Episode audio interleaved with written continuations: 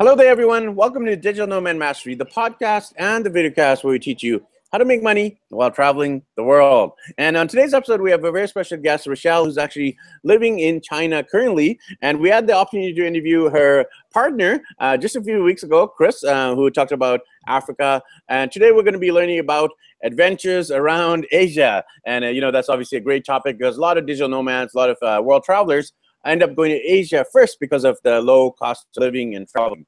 Uh, so, Rochelle, uh, to start off with, why don't we get to know you a little bit, a little bit better? If you want to share more about yourself. Sure. So my name's Rochelle. Uh, I'm originally from Seattle, and I first came to China to uh, to study abroad. And I studied abroad in Beijing and Xi'an. And then after I graduated from college, I just hadn't had enough of China and travel. So I came, taught abroad for a year, and now I've been here for four years since graduation. I'm still here. So uh, I really love traveling Asia kind of off the beaten path, going to places that not everybody goes, and shedding light on countries like China that um, like have a lot of like people have very strong opinions about. So um, that's kind of what I write about on Adventures Around Asia, and um, that's been the main focus of my blog for the last five years. Awesome. Uh, you know, to start off with, I'd love to hear a little bit about your uh, background in terms of your travels. Uh, you know, uh, you left the U.S. and you've been traveling, teaching abroad, uh, working abroad, etc. So, if you can walk us through some of the different cities and countries and continents you visited, uh, I guess Asia is the focus, but give us more details there. Yeah, um, actually, before I came to China, I first went to South Korea for a week um, to actually visit a Korean friend that I had, and it was sort of a good segue going uh, into um, to China, right? That's a good stepping stone, if that makes sense. And then, yeah, while I was studying abroad in China, I had the opportunity to go to, uh, well, I was in Beijing and Xi'an, but I also got to go to Yunnan, Sichuan, Xinjiang, um, and then, yeah over the last few years, I've gone to Tibet, Hong Kong like six times. Um, I've been all over Southeast Asia, Philippines, Indonesia. Um, so I've been doing a lot of travel based in Asia. I'll be going to Japan in November, finally, for the first time. So um, yeah, since I live in China, why not travel all over Asia? I mean, the plane tickets are cheap and I have a lot of vacation time. So.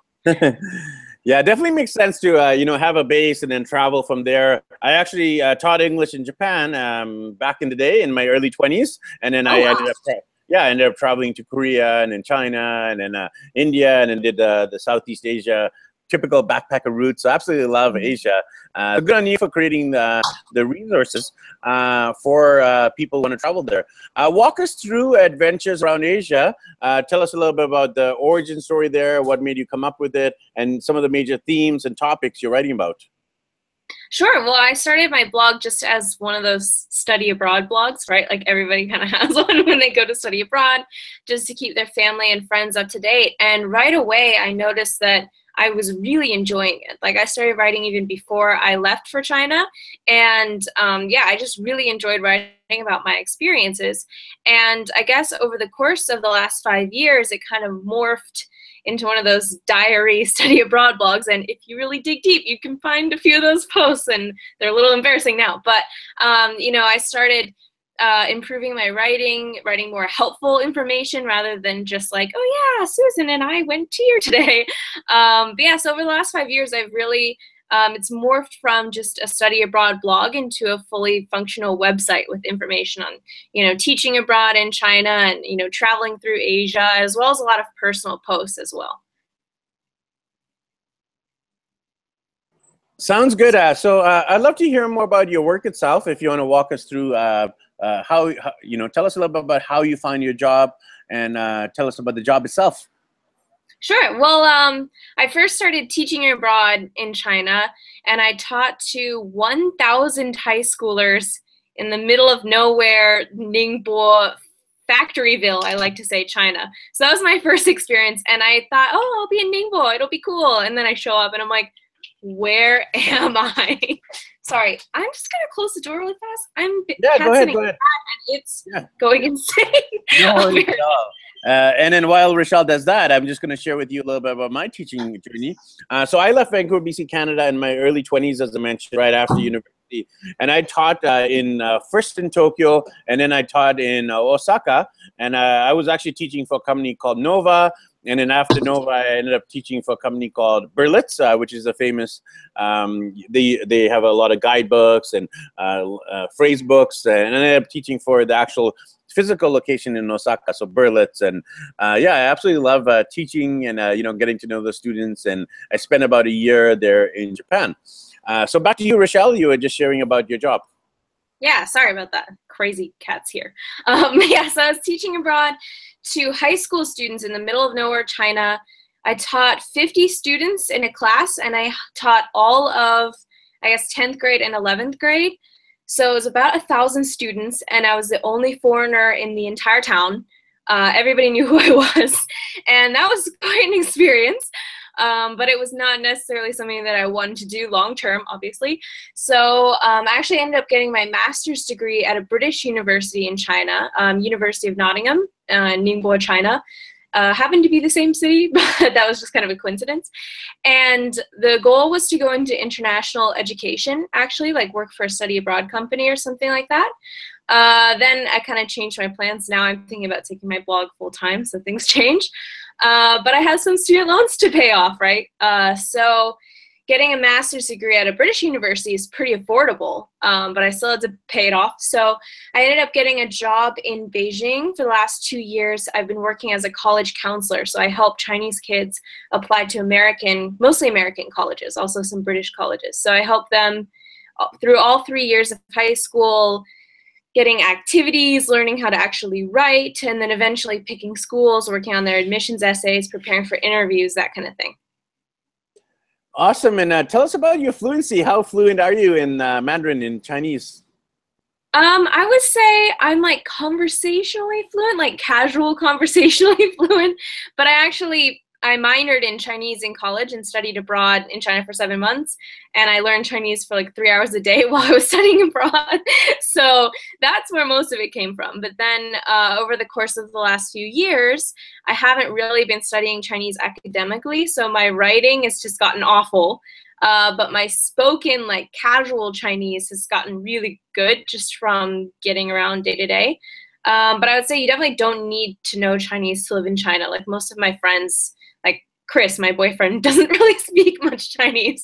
So I think most of my friends just kind of rely on their Chinese friends or me to like get them around. but uh, with all the apps and you know like helpful information the subways in English, it's pretty easy to live here if you just know some basics. I actually found it uh, almost to be the opposite. I was actually in China, as I mentioned. I was in Japan, and I tra- uh, traveled through China and uh, as a traveler in China, I actually found it super difficult without knowing the local language. I think I visited almost 20 provinces, states, and uh, I had a lot of challenges. I had to learn like the, the, the numbers and like how do you say chicken, beef, and pork, and how to say say like the basic stuff to get around. Uh, but uh, yeah, that's amazing that you're able to. Uh, I mean, you're obviously conversational now, but uh, uh, like for example, Chris or others, uh, it is it is a challenge. I don't know how they find it, but especially the. I mean, if you go to a restaurant and there's no English and you're looking at all these characters, that is difficult. Yeah, I would say I've actually found that the people who have most difficulty with the language, like usually it's it's traveling that's very hard if you don't speak Chinese. But actually living in China is fine if you don't speak Chinese because you learn your local spot, you have friends to take you to a place, and then you find out, oh, the you know the the beef noodles are really great here, and then you just order that every time you go, right? So it's like if you move to a country, you can kind of get your spots. You know where to go. You know where everything is. You have the apps. You you know all the little translation apps like Pleco and Baidu Translate that'll get you around. But if you're traveling and you're always trying to get from A to B and you're always trying to eat at new restaurants and try new things, that's when it gets hard. So I would say, you know, it's it's actually kind of a weird, surprising thing that it's easier to live in China and not speak Chinese than to travel around China.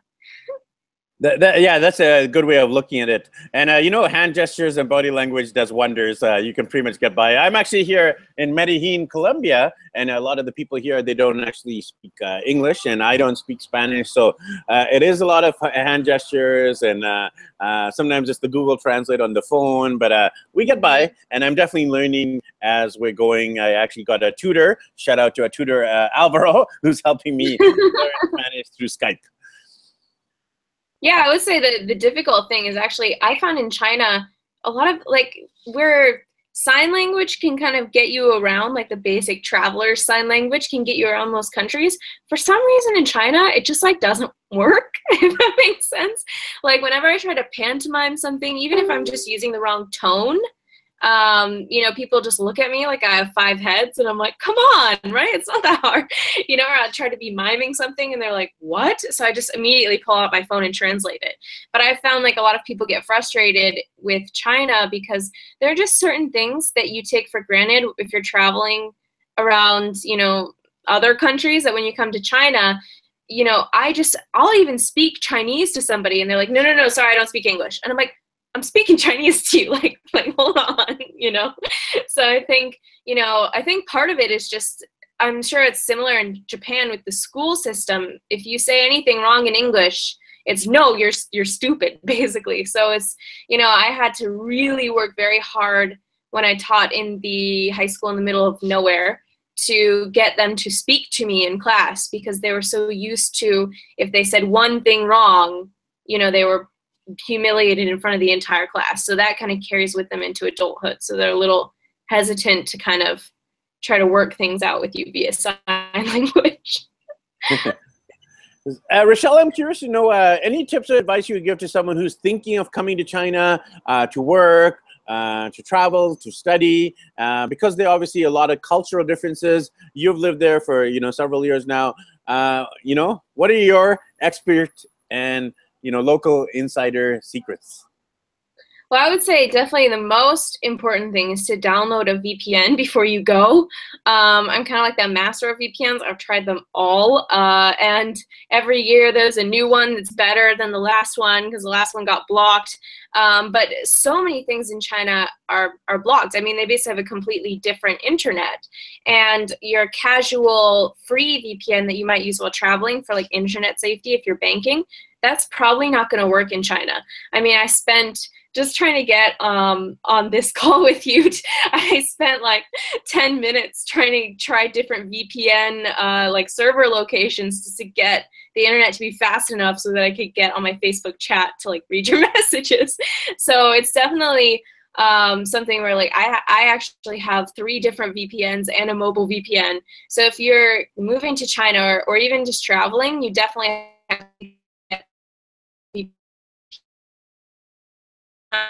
Facebook, Google, Google.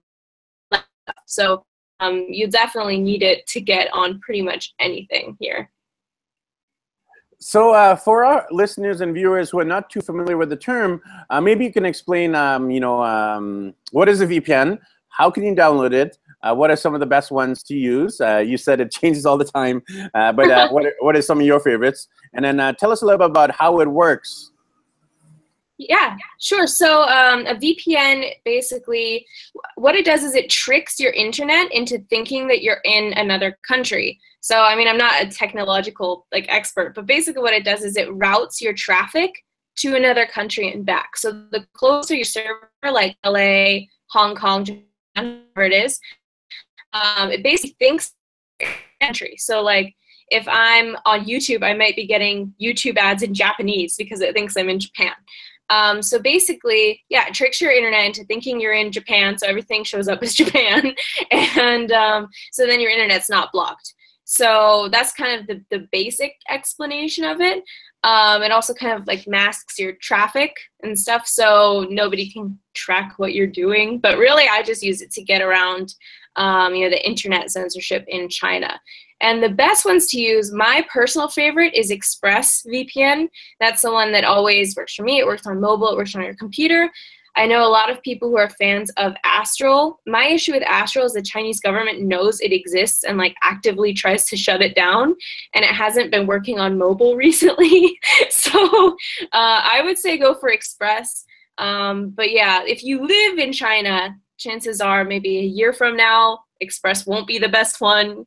You never know. But at least for right now, in my opinion, Express is the best one. But uh, I know like some other people think differently. Like Chris is really pro Astrill, but I like Express. So everybody has their VPN favorites. there you go. Uh, you also have a course uh, to help people along. Uh, walk us through the course uh, that you, you have for people. Sure. Uh, well, living in China, I've been getting a lot of requests about teaching abroad in China because it's very it's become a very common thing that people want to do. Um, and I only I guess really taught English abroad full time for a year, but having lived in, abroad in China, I have tons of friends who teach abroad here. I've been working as a college counselor for the last two years, so I really I guess, accidentally become an expert on it. And so I've been getting so many emails and requests for information that I thought, um, you know, eventually I, I, need to separate this into its own site because, you know, I want my blog to be a travel blog, right? So uh, I've just created a new site called Chalkboards and Chopsticks. And um, right now, the main focus is a free email mini course. So basically, I'll give you, it's a five email course. So I give you all the information that you need to know about teaching abroad, um, from like salaries and VPNs to what kind of TEFL certificate you need and internet censorship and all that stuff. Um, and I also send out like really good jobs that I find, or if my friend's school is hiring, like that kind of thing. Um, I make sure that you're really in the loop. And um, you know, I always encourage people to like email me and, and let me know what your questions are because maybe I might be able to help you. I know a lot of really good jobs in China from my friends and friends' friends. So I started this new website and this new little course that I've been working on that's been taking up all my time recently. And uh, yeah, so if you're interested in teaching abroad, definitely check it out and uh, get in touch with me because maybe I can help you out, help you find a job. Awesome. Sounds good. Definitely check out that resource. Rochelle, I'm curious about your vision going forward. You're based in China now. Tell us about what the future holds in terms of the next few months, years, and beyond. Yeah, well, the next few months are really, really exciting for me because I am finally, in uh, a little over four weeks from today, leaving my job as a college counselor that I've had for the last two years.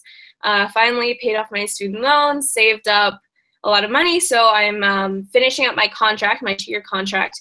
And at this point, I'll be taking my two websites full time.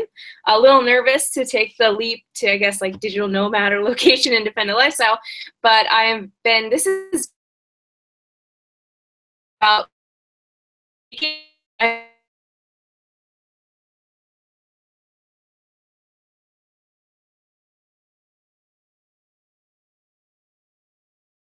are coming to China for the very first time. It only took them four years, uh, but we're going to be going to like Xi'an and Yunnan and Beijing.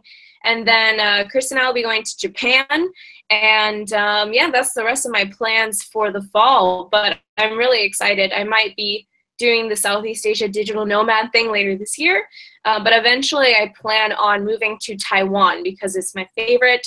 Don't tell everybody in China I said this, but my favorite country ever.